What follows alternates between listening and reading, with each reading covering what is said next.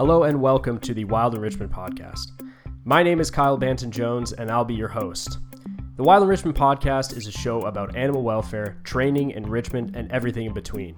Each episode, we will be exploring concepts surrounding behavioral husbandry and the ever advancing field of animal welfare, from interviews with real animal care professionals to educational episodes about new concepts in animal care.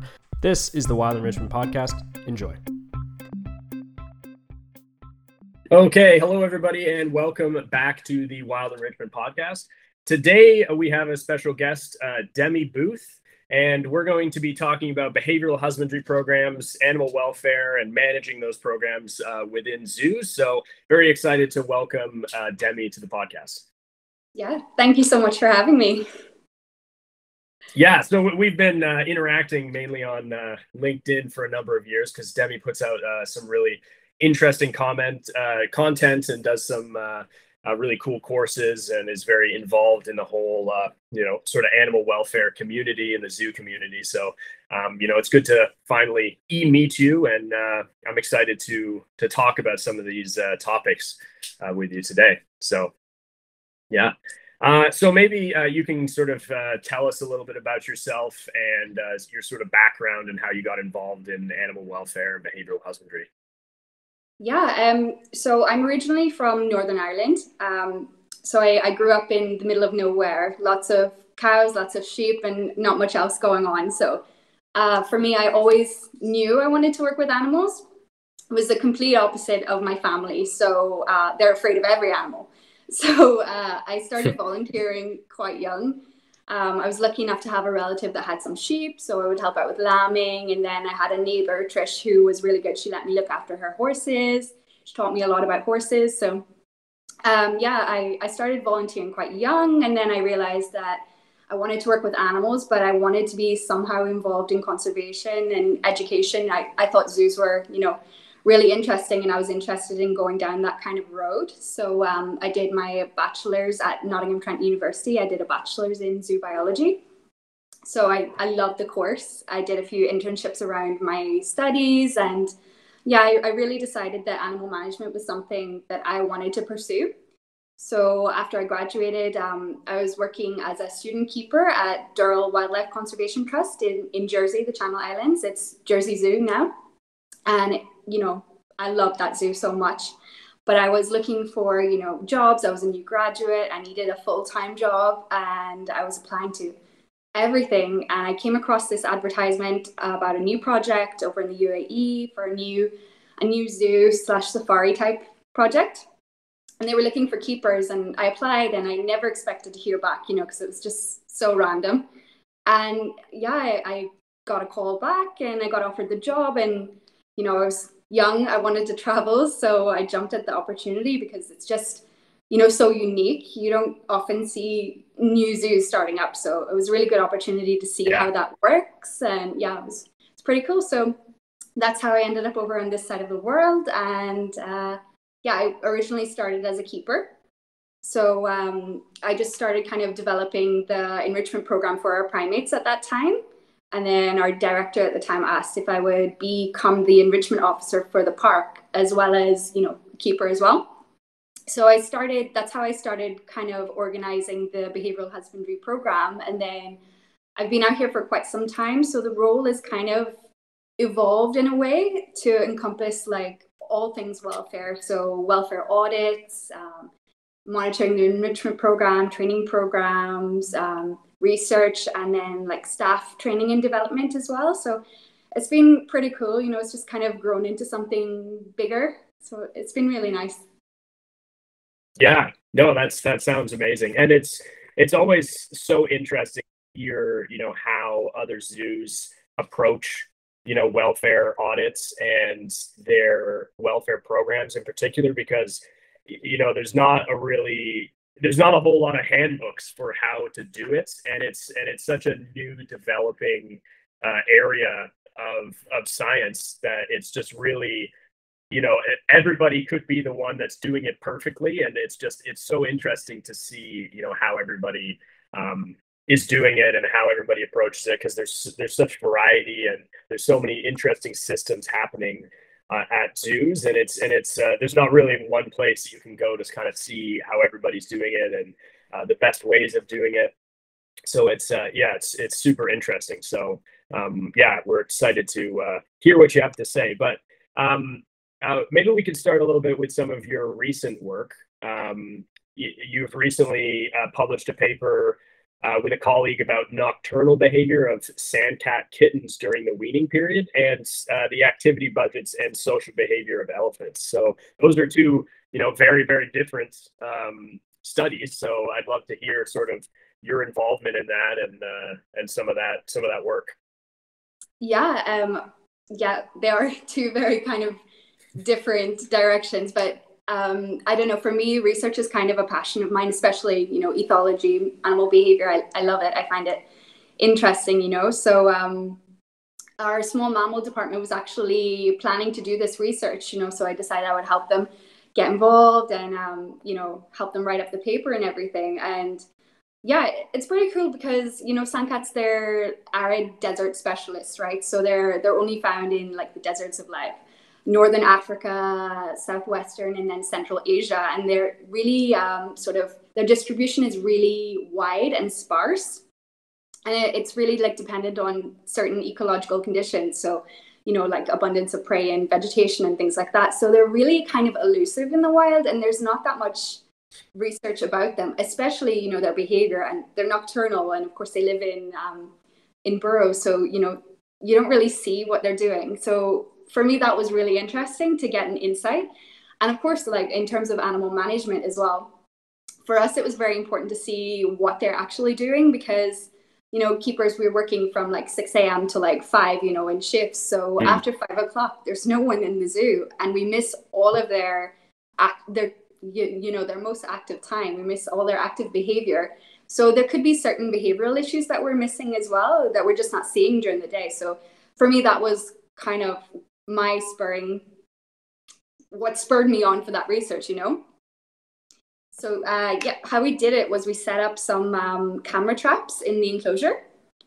And we recorded from um, 7 p.m like sundown to sun sunset to sunrise from 7 p.m until about 6 a.m and uh, we actually you know were able to see when they're exactly most active. And it was really interesting because they're really active at 7 p.m and then mm-hmm. not again until like 1 a.m. to 6 a.m. That kind of time duration, those hours. So it was it was really cool to see like what right. exactly they're doing. So that was really nice.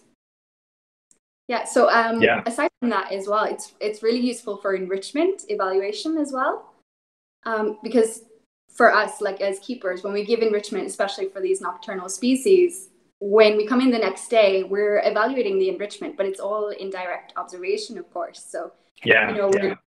it's all like guesswork we're just you know looking at the enrichment and trying to see if maybe they interacted or they ate the food or they moved the box or whatever it is you gave so it's all guesswork you have no idea so when you record it you're able to really properly evaluate which is you know super important for their enrichment yeah. program yeah, and I, I, I love the rationale behind uh, you know the constant evaluation because I think you know it, it's more obvious with a nocturnal species that that's something that makes sense. But I think there's so many animals at zoos that just aren't being observed enough and there could be you know those those hidden behavioral problems that you don't even know about you know like if you're trying if if there's only some minor stereotypic behavior that you're addressing during the day that you're noticing you know what what does that is that worse at night? Like what, what's happening at 2 a.m like you, you, you there's so many animals that that's probably the case and then the surveillance systems just aren't in place to really know about these problems and how can you really effectively address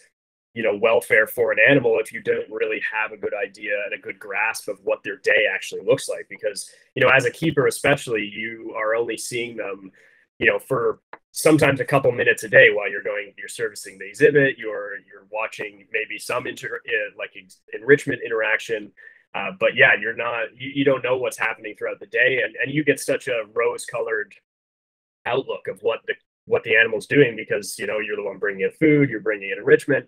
So yeah, it's, it's, it's so important to really start laying the foundation of what these observations actually look like and what assessment looks like. So yeah, I think, I think that's, uh, that's a really cool uh, cool study. Yeah. Yeah, yeah. Um, so for the elephants, uh, yeah, it was kind of the same basic rationale. You know, going back to baseline observations, I really wanted to know how our herd was behaving when they're on exhibit. Um, so when they're on show to the public, and uh, so I designed a study. I think I collected like around 42 hours of behavioral data. Um, that was like six hours a, a day in two sessions of three hours. And I really wanted to see exactly what they're doing, how they're spending their time, like hour per hour, you know, and see if there was any patterns or anything. And I wanted to look at their social interactions as well. So I looked at both affiliative and then agonistic behaviors as well, because, you know, I wanted to see, I wanted to get an indication of how they behave towards each other you know what are their dynamics like um, and then of course with agonistic behavior that's something you want to keep an eye on anyway so I wanted to get like a good kind of outlook into that, you know. Um, so with the agonistic behavior, especially with the other behaviors, I just recorded instantaneous, just every minute. But with agonistic, I did all occurrence because I really wanted exact data. I wanted to see exactly what was happening. So I was looking at, you know, pushing, um, displacement, charging, mock charge, anything, you know, in that kind of wheelhouse. Right. Yeah. So um, that was really interesting, actually. Um, with their activity budgets, it was quite cool to see because it was uh, we have 1.3, so we have one male and three females, and I did a focal study, so I was watching all of them individually the whole time. And when I analyzed the data, it was really nice because um, since I did like hour per hour, kind of looking into it in that depth, you can see that they all have their own kind of like pattern of like routine. Like some yeah. at nine o'clock someone will be eating more and it, it's the same you know? It, it, was really cool. So they all have their own little behavioral patterns which was nice to really see on paper you know? And yeah, then uh, yeah. with the social interaction as well i recorded and also with the social the positive and negative i recorded um, the initiator and then the receiver the recipient as well of the behavior so that oh, um, oh, okay. with the positive social interactions, like the play behaviors and anything affiliative, um, I could really turn that into a social network diagram that linked each individual. And um, the link was weighted uh, and it represented, you know, the frequency of positive affiliative um, social interactions. So you could really see, you know, their their relationships. It was it was really nice. Yeah. So I thought that was pretty cool. Wow. Yeah, no, that's that's fascinating. Yeah. I, I think um, you know you also highlighted this sort of activity budget and you know these baselines that these animals perform and and i find you know it's true with so many animals they're so like like us we're like we're so routine based and when i when i tell people to start like you know these surveillance sort of programs and and these observation programs it sounds overwhelming to know what the animal's doing mm-hmm. for 24 hours a day and like that just sounds like an over what. like you'd have to have full-time people looking at these cameras but in yeah. reality you know there's they form these routines and what you really need is a baseline and to understand what these routines look like and then periodically you know seeing what those routines are now and then mm-hmm. comparing mm-hmm. it against but it's it's much easier to see a deviation from that routine as opposed exactly. to you know, writing down what they're doing every minute of every day for mm-hmm. perpetuity because that, that's just, you're just gonna end up with too much data and then it's not gonna really mean anything. But yeah, yeah they, they form these routines and it becomes much, much more manageable. Yeah, exactly. And it's really nice, like, especially looking into, you know, the affiliative and the agonistic behavior. Of course, you want to keep an eye on the agonistic behavior. Actually, in the study, it was like minimal, like less than 1% over the entire study. So it indicates, yeah. you know, that dynamics are good, everything is stable. And then with that um, social ne- network kind of uh, dynamic there, you're able to, you know, check back in a year and see if it's changed, you know, see where people, uh, where the elephants stand in the herd, you know, have dynamics changed? Yeah. You know, who's close with who, you know, it's, it's something to compare back to. Yeah, well, and I find that allows you to be more proactive and less reactive to exactly. welfare problems, and because you know, so often, you know, a zoo will start a sort of welfare audit because of you know construction happening or because there's a stereotypic behavior or because mm-hmm. you know any number but what you really want is the data beforehand and not Yeah. really like when you start collecting data when there's already a problem then you you know it, it's it's useful but it's not nearly as useful if you have that baseline prior and then you can actually have something to compare it to you know so Exactly.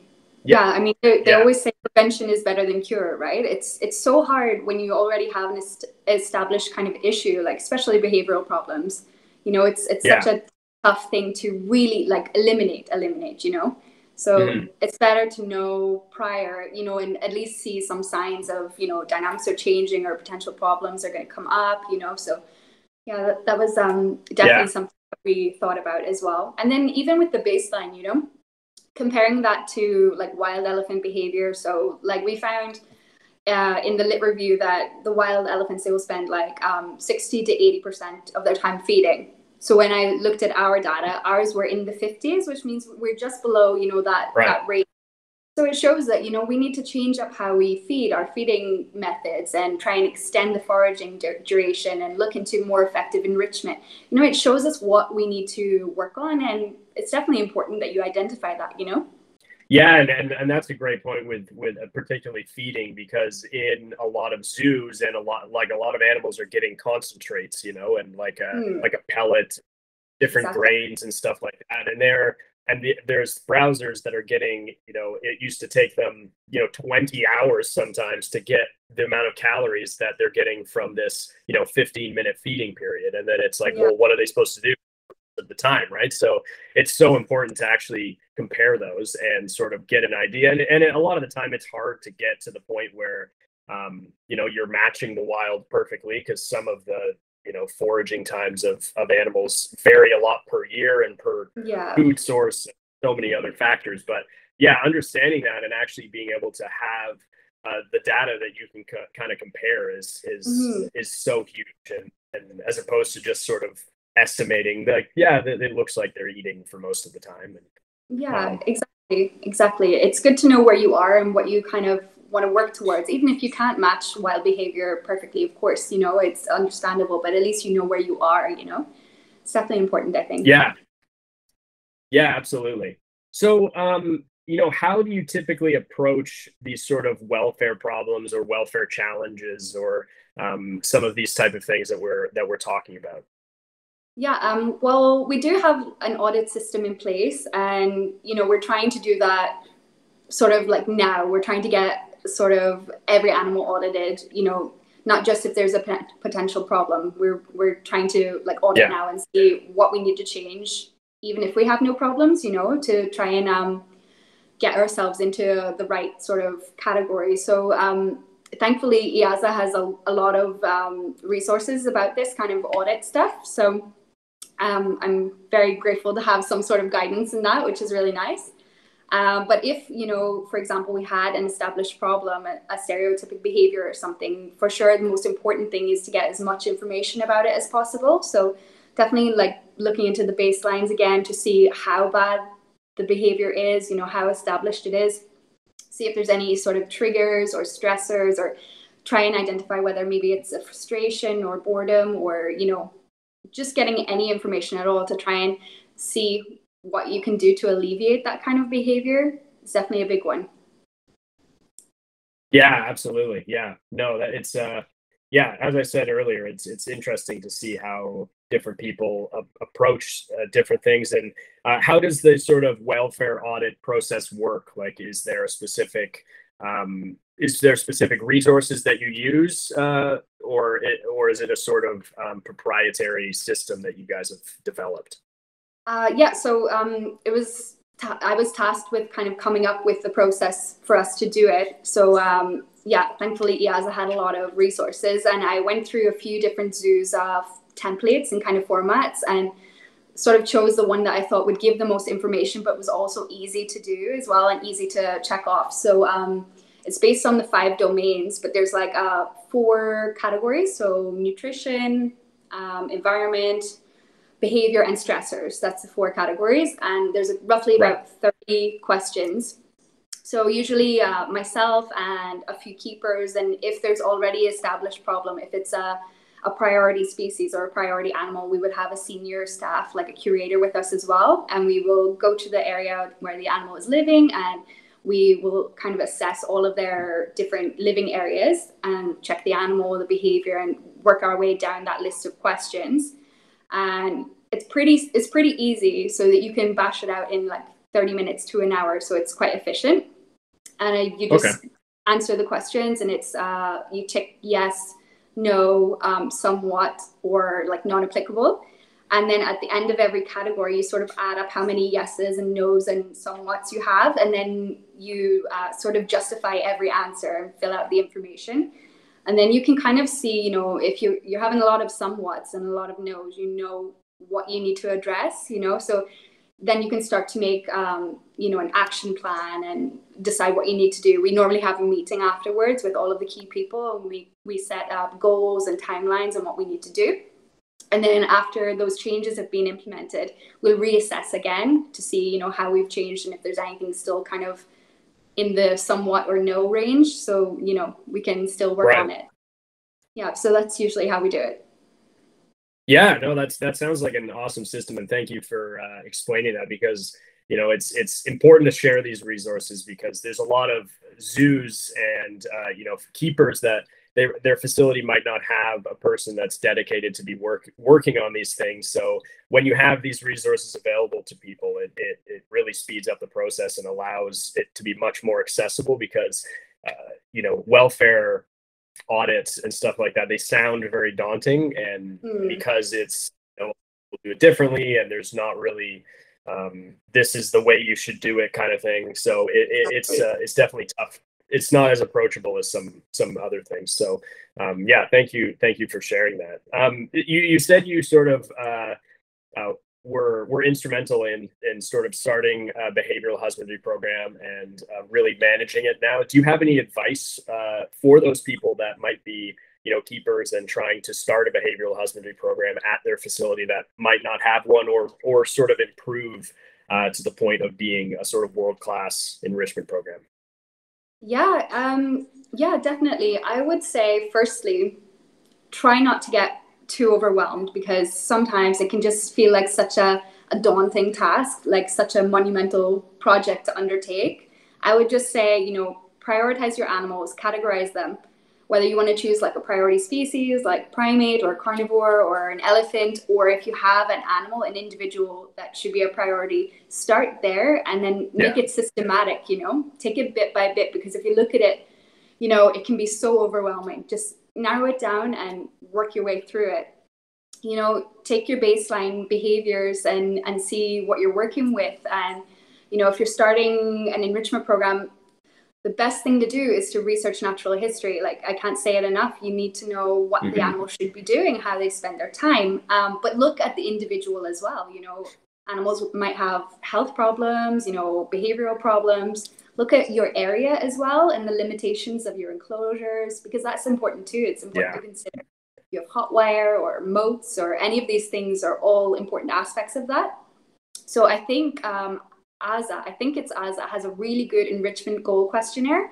So I that's what I mm. used actually when I started, and it was just the best because you can really tailor it to um, you know the species and any individuals in that collection, you know, and you can have that on record. Mm-hmm. So that was really good.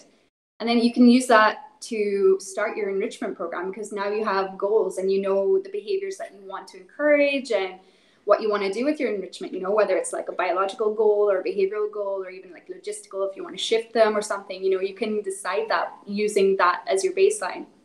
So that's really nice. And then if you've already got some sort of action with enrichment already, but you just want to sort of organize it, you know, check what enrichment you have and see what else you can do or what else you want to build you know make a project list i'm a big one for lists i love a good list so yeah yeah you know uh, make a make a list and just work your way through and take it day by day and yeah. animal by animal you know and then another piece of advice you need good support from your management but also from your keepers yeah. because one person cannot do it all you know the keepers realistically are going to be the ones carrying out the program so you really need to have like all hands on deck you need good support and mm. yeah em- empower the keepers as well you know create an enrichment committee ask keepers for their input their ideas.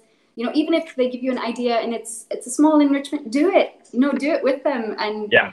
you know empower them. Positive reinforcement for the human you know like this is the way yeah, to make yeah. it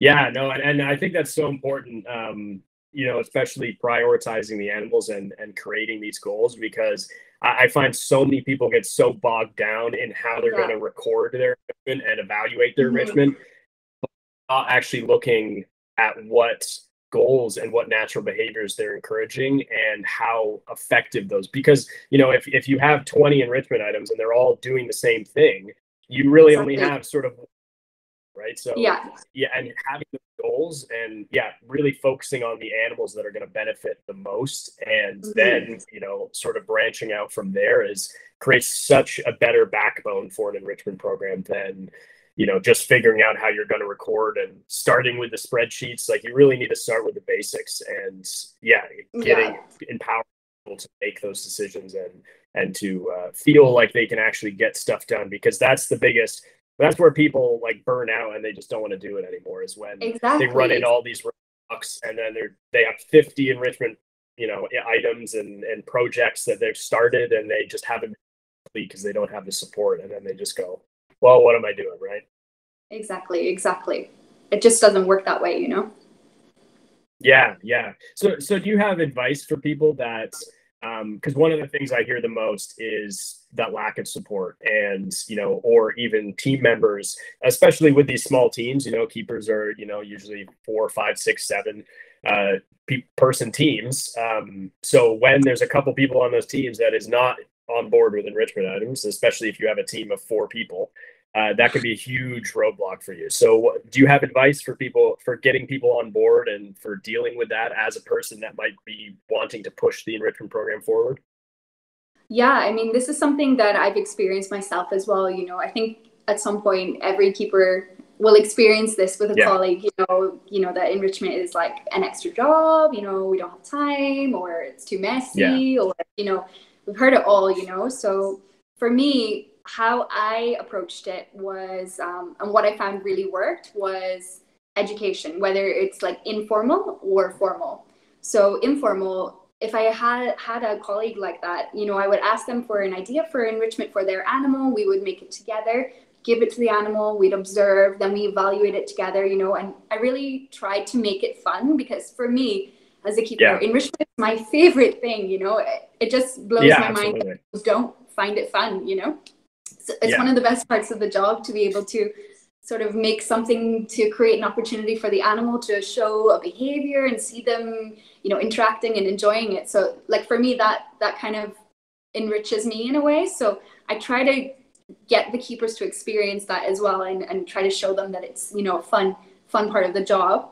And then on the flip side of it you know with more like structured um, staff training so that's one of my responsibilities as well and I normally do kind of workshops with the keepers, which is like a mix of kind of theory, animal welfare, enrichment, all of these things that tie in together. And then I also do a practical part as well. So we'll go out and we'll observe a species, and everyone will have their own species to observe, and they'll come back and they'll create some enrichment. They'll do a bit of natural history research and go through the whole proposal process, the official sort of Mm. flow chart it all, and do it for real. Then they'll make their enrichment give it to the animal and observe again. And for them, I feel when they can compare the actual behavioral data, even if it's just an hour or a half an hour, you know, they have something physical Yeah. to compare and they see it firsthand. They really see the value in it. And, you know, I've had sort of resistant keepers, you know, come up to me after those kind of uh, formal like trainings and they told me, you know, I didn't really think much of enrichment before. I thought it was kind of a waste of time, you know, but now I really get it. And like it was a 360 flip, you know, they just completely changed and they're, they're really into enrichment now. So I really think the key is empowering people through education, you know, not preaching, but showing them how it works. Yeah, and and it's and it's important to have that sort of mindset going into it because it's very easy, especially being one of those team members that be, that, that feels like they're being held back or feels like they they can't get anywhere. It's important to keep in mind that you know, at least in my experience, almost everybody that I work with like loves animals. That's why they're there. So everyone's approaching this out of um, you know, the mindset of animal welfare, but you know they might not be thinking with the current research and with enrichment in mind. You know, when people are shooting down enrichment, it's not because they are they're saying like I don't want this animal to thrive and I don't want it to do well. It's more it's more out of you know personal fear that you know they have to sort of change their ways or uh, things like that. It, I I have never really ran into a person that is purposely shooting down enrichment out of malicious intent or anything. Mm. So it's so important yeah, be keeping that in mind and yeah, approach it through empowering people as opposed to you know shooting them down and and, and telling them that they're that they're a bad zookeeper or something like that. Um, exactly. Yeah, that's a very good uh, you know mindset um, to be to be focusing on in those sort of situations. Yeah. Yeah, it's very easy to become frustrated with it, but you kind of have to just approach it from the other direction, you know you know, rather than butting heads, just kind of persuade them in a gentle way, you know. And if you do have to give like feedback, because we do we do have a part of our proposal process where the keepers will have to identify any safety considerations or something like that. And I tell them, look, just be critical, yeah. just think of the worst possible outcome and write it down. You know, if you've got nuts and bolts, maybe they'll undo them and eat them. You know, I just try to get them to think of it that way so that they understand.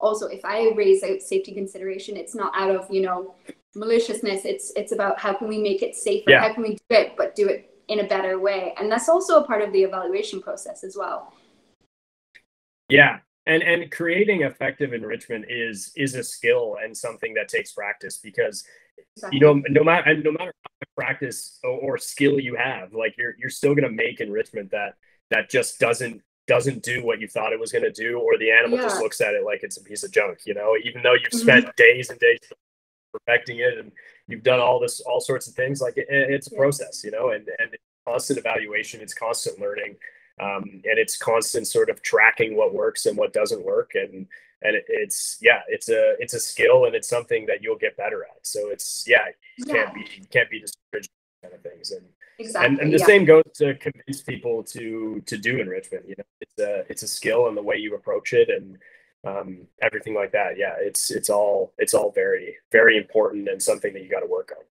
Yeah, it's something that kind of develops over time, you know. Yeah, no, absolutely. Um, so, do, do you have advice, specific advice uh, for people looking to deliver better, more effective enrichment? Uh, the bus, because time's so so precious, and and although you do have to fail uh, to design effective enrichment, you know, it's uh, the sooner you can get to the the, the, behavior that you want or the sort of goal that you want, the better, because you know we don't all have unlimited time. Yeah, um, I don't know. I would usually start with. I mean, the evaluation process is really an important part of that, knowing what kind of currently works as well and what the animal has interacted with previously. So maybe you can take ideas from that. But for me, even now, I still find it's trial and error. And like you said, you can never guarantee yeah what the animal's going to do with it or if they're even going to touch it or if they're going to you know avoid it completely you know so i think that's that's something that even i'm still kind of working on you know yeah and i think uh, yeah and i i think the most important one of the most important things is to is to you know obviously doing this safely but fail as fast as possible with these things because yes. i find so people have these ideas for these grand enrichment items that are going to take thousands of dollars and man manpower and this and that and this but it's like yeah. you, you, know to the simplest thing that you can think of and and just try it out and see see what works and then go back to the you can always make something better later you know as long as it's safe for the animal try it and then you know build on those kind of things and as opposed to being focused on this this huge uh, really complicated complicated item. And and yeah go through that process as many times as possible. And and yeah yeah that, that's yeah. that's definitely what what i think is the most important and what what i see people struggle with the most. Yeah i mean you don't have to come up with this amazing idea because you know it's happened to me. I've been that keeper too where i had this massive idea you know that was going to be brilliant for my kudu and then i gave it to them. And you know no matter how many times i introduced it they just did not care yeah. So I think it's happened to us all. I always say the simplest enrichment is the best. It's about, you know, just about the animal. You, you kind of just have to know your animal as well and kind of work with that and try it out. You know, yeah. simple is the best. Yeah, yeah, it's definitely uh, don't be afraid to fail when it comes to Yeah. uh, this kind of stuff because Yeah. yeah, it's it's important to fail fail quickly and and you know make sure Yeah. you're recording that data so people know what what has been tried and and what to try again and how to sort of Exactly. adjust. this is such a that's such an important thing you know sometimes you know i'll know a keeper has an idea and i know that they have plans to try it out and then when i follow up about it they're like oh you know it didn't work and you know i didn't want to share what i did because it, it wasn't successful and i always tell them it's not about you know whether it's successful or not that's that's still really important and you tried you know and other people will know what Yeah. not to do what to do or you know it's really important don't don't hide your failures they're not failures if you're learning from it you know No, absolutely. Yeah. Yeah. And it's, yeah, it's so important because, yeah, again, there's no, there's no handbook for this kind of stuff with, with what's going to work for your individual animal. Like you, you just have to figure it out. And the only way to figure it out is to try stuff and share your knowledge. And, um, yeah, ask a lot of it's a big- questions. yeah, Yeah. definitely Yeah. So, so what do you think? Is there like a mistake that sort of um, like is highlighted in your mind that you see a lot of people make with uh, behavioral husbandry programs? And is, is there something that jumps out to you?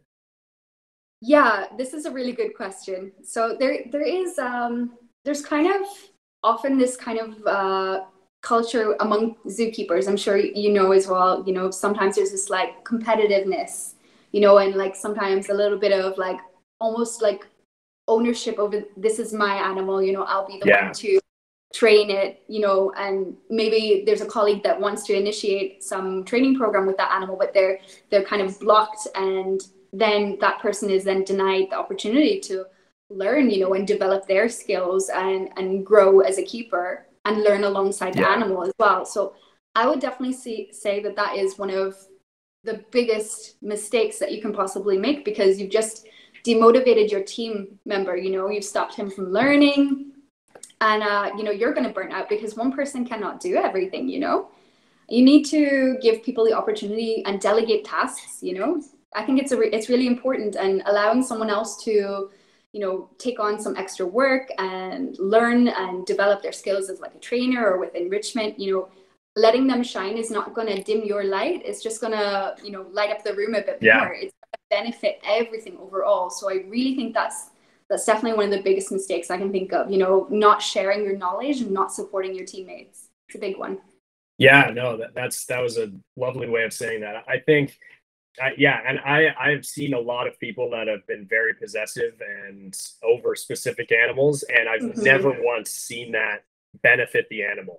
You know, It- exactly it it doesn't never ever does because I, I just think and you, you see it particularly with uh, new like seasonal staff and people that are sort of just getting into the whole um y- y- like the whole industry and and with with these seasonal seasonals uh, that come in uh, you see that you, i find you see that the most you know? Just because this person doesn't have a lot of experience doesn't mean they're sort of devoid of of good ideas Exactly, exactly. And you don't want to demotivate your team. It's just going to bring the whole culture down and everything everyone will be less productive, you know? Yeah, yeah, yeah. And and a lot of this, a lot of the times, like the people that come in that are brand new, they're gonna see stuff that you didn't see, and uh, they might have a great suggestion or a great approach that's completely new to a problem that you've been having. So trying to involve as many people as possible in every decision you make is always going to benefit people more, Definitely. you know, and the at the end of the Exactly. day. So yeah, that's yeah, that's fantastic advice. But uh, so so uh, are there any accounts or resources that you'd recommend people check out? And uh, you know, where can people find you and see what you're up to? Sure. Uh, yeah. Um, I mean, I look at resources everywhere, you know, a- anything online related to behavioral husbandry, I'm looking at it, you know, um, things like EAZA have great resources, AZA, you know, all of those kind of organizations, they tend to like collectively pool all of their resources together in categories, you know, so that's a, that's a good one to check out if you want more information, if you want to read up on it, you know. Um, yeah, that, that's what I would say. I would go to those kind of areas and, and Yeah. do some research, you know. Uh, yeah, um, for me, I'm quite active on LinkedIn as well. So that's where I kind of share anything that I'm quite proud of at the moment, you know. So yeah, LinkedIn.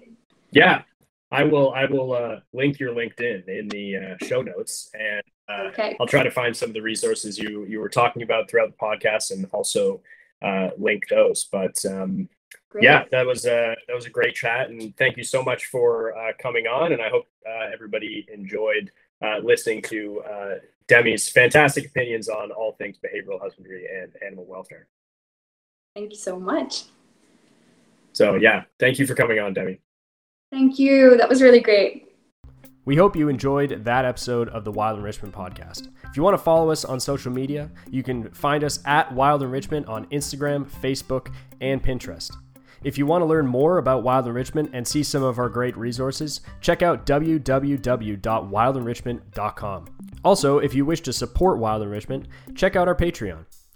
Again, thank you so much for listening. Until next time.